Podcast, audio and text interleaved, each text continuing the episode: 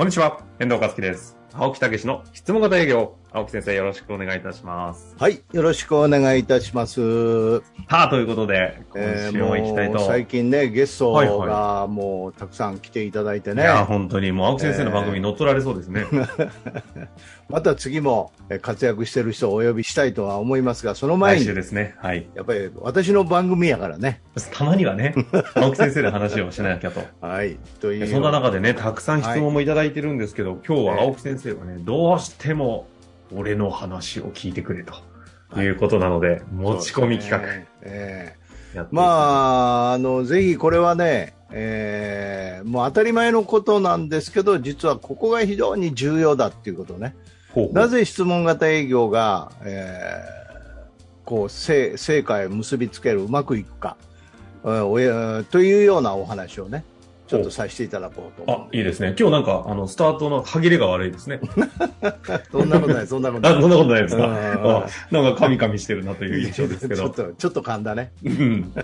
さあさあ、そんな中で。はい。あのーまあ皆さんよく聞く言葉で、はい思いというのは実現するんだって。あね、自己啓発系ではやっぱり。ああよくね、言われてね、なんのこっちゃっていうやつですね。えー念ずれば花開くというね、はいはいいうようなこともありますしね、えーだからここのここの言葉というものの解釈、えーこれが実は質問型営業でも非常に重要なんだっていうことなんですね。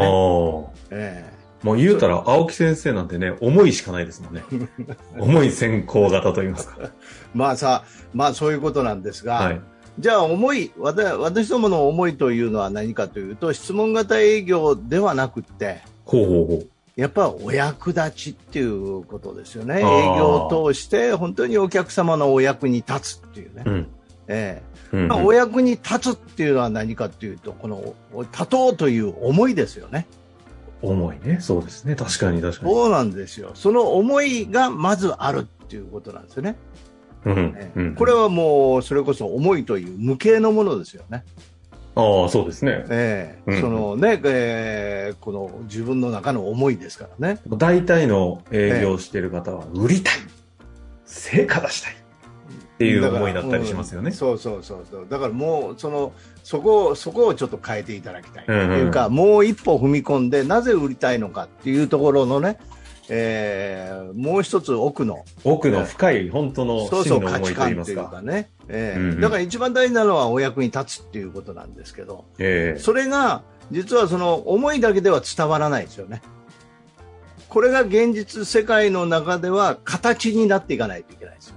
ああ、なるほど。念じただけでもね、そうそう届かないと。そうそう。ええ念じただけでは分かんない。うんうんうん。ということですよね。俺の思はい分かれって言ったかって分かんないですよね。うん。だから今こうしてね、喋ってるわけですよね。そうそうそうそう。だからその思いが形になったものが、じゃあお役に立つということが、形として質問という形になっていくわけですよ。相手に対する。あ、なるほど。ですよ。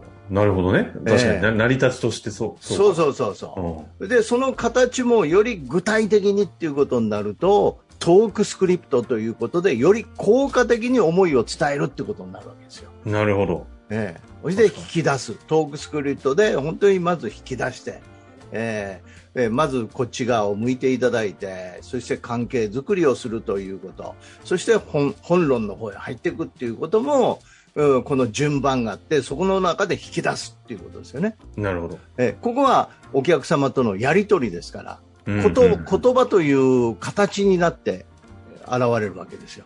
うんうんうん。ですよね。面会の場ですよね。そうそうそうう。そう。やりとだから。思いというものがどうしたら伝わっていくかということで考えということの中で、えーこの質問ということあるいは順番ということになって形になってくるわけですよ、はいはいはい。ね、それが具体的に行動になってる、まあ、トークスクリプトなんかそうですよね具体的に、えーこう質問をするという思いが考えになって具体的に行動というトークスクリプトになる確かにそうなってますね。なってるでしょ？そそういうことだったんですね。ええはいはいそしてそれが相手の欲求やニーズを引き出しそれに対して適切な、えープレゼンができて業績という、まあ、結果としてその人が採用いただくうん。うんその先に業また相手のとですか？自分自相手の業績にもなるし、その結果として私どものまずは業績にもなる。お役立ちだ。そういうことです。ええああ、お役立ちが、こう、思いが形になる、この、プそうロセスですね、今の。そうそうそう。そこをよく分かっておいていただきたいんですよ。だから、質問型営業なんかで、どうしたらこれうまく、あの、クロージングできますかというね、そういう質問もあるんですけど、質問を通してね。それもクロージングするという思いかもしれませんけど、もっと大事なのはお役に立つという思い。その中で形になっていくっていうね。クロージングをしたいという思いが強く思いとして存在していると、質問という方法になりにくそうですね、確かに。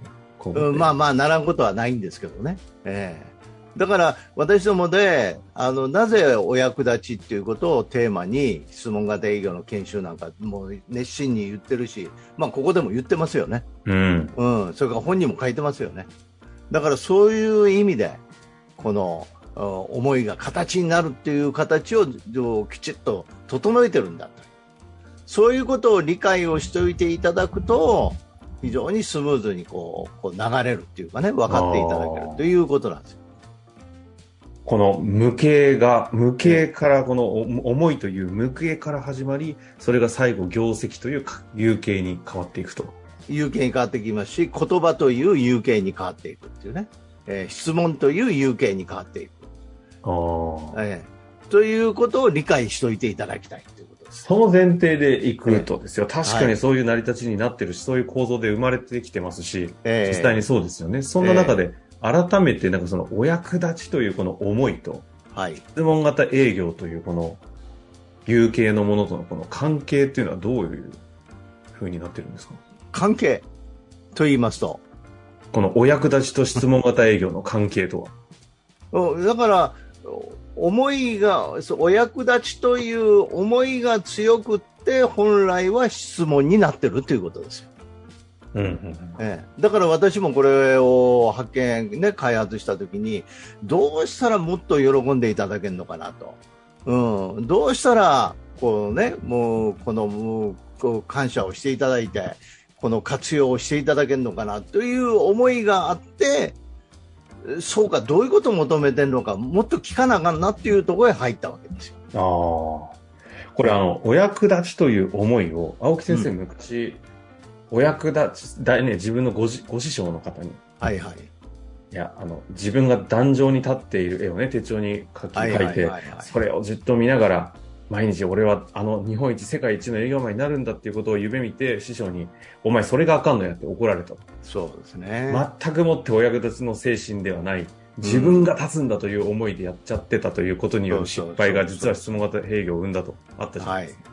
ええ皆さん結構そうだと思うんですよね。葛藤すると言いますか。はいはいはい。でも業績じゃん、みたいな。うん。ここ、お役立ちというこの思いをうん。思わ、思えなきゃ思えないじゃないですか。そうですねこ。のためにどうすればいいんですか？だからやっぱり自分の商品、サービス提供しているもの、うん、あるいは何のためにこの会社があるのかとか、うん、いうとこを掘り下げていくと必ずやっぱりお役立ちっていうことになっていくと思うんですよね。だ。からなるはずか。えそうそう、やっぱりそこを深く考えないといけないと思うんですよね。な、なぜ営業するのかっていうことそうそうそうそう。で、そういうことになると、やっぱりミッションとかビジョン、経営理念っていうね、もう難しく言えばそういうところへも入ってきますよね。結局ね。確かだそれももう会社の企業なんかでも理念とかビジョンとかいうのは全部無形なんですよ。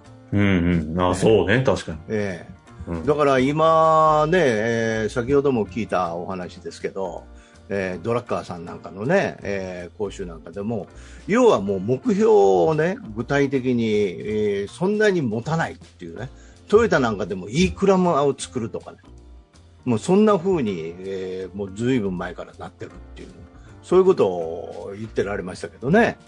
そう思うと確かにね、経営者の方、方というかね、経営者ってそもそも、あの、謎のね、こう、思いから会社作ってるわけですもんね。うん、そうそうそう。そ うそう、それがね、あの、いろんな思いの方はいるでしょうけど、そうそうそうそう。うん、だからやっぱり理念というのが大事なんだっていう。そういう意味で言うと、確かにこのお役立ちという点においては、経営者たちね、みんな何かしらの思いでこの事業を作ってサービスを提供したときに、少なくともお役に立ちたいという気持ちはあるはずですもんね、相手に対して。はい、そういうことですよね。お役に立ちたいという気持ちがあるというか、そ、それで事業を起こしたっていうことですか？そうですよね。そのぐらいですよね、うん、確かに、ね、そうそうそうそう。うん、まあ、ただ一つね、あの、ええ、我々、もうちょっと下なのかな？いや、我々世代ぐらいだと、あの、やっぱ金儲けしてで、やっぱね、スタートしちゃってる人たちも多いという事実はあの、あると思いますんで。ぐにゅぐにゅなと思うんですけど。いや、ちょっとね、自己、自分への反省もね、口を含めて今ちょっと言ったんですが、だから決してお役立ちだけじゃない人もいるかもなと、あの、地元市の話です。反省しております。いや、だから、やっぱりそこを、まあ、あの、突っ切っていく。まあ言えば悟るっていうことですね、何のためにやってるのかっていうね、そこが抜けていったときに、本当にそういう営業もできるし、えー、それから会社ということのもうこう形も進んでいくっていうことじゃないでしょうかね。なるほどですね。ねまあ、改めてこの営業を通してね、経営そのものを考えさせていただくようなね。そうそう、だから、あの、今日お伝えしたいのは末端で、もう本当の営業の現場でも、実はその思いということが大事で、うん、そこにこの現実の中で質問という形とかトークスクリプトという形で思いを乗せながらそれをやっていくと必ずそれは通じていくよっていうようなことね。なるほど。ね、だからそうとしてもね、そういう営業の方がお役立ちという自社のものをね、自社のサービスを持ってお役立ちという気持ちで売ってってくれたらね、非常に頼もしいですし、それを望みますよね。いや改めてお役立ち、この無形が有形になるという話をね、うん、今回はさせていただきましたが、今日は持ち込み企画ありましたけども、たくさん質問来ておりますので、次回、次回ぐらいはね、やりたいと思いますが、次回はまた。自分が言いたい思いが先やからね。そうなんですよね。そうやってね、この番組コンテンツとして有形になっていくんですが、あの、来週はまた思いの強い、はい。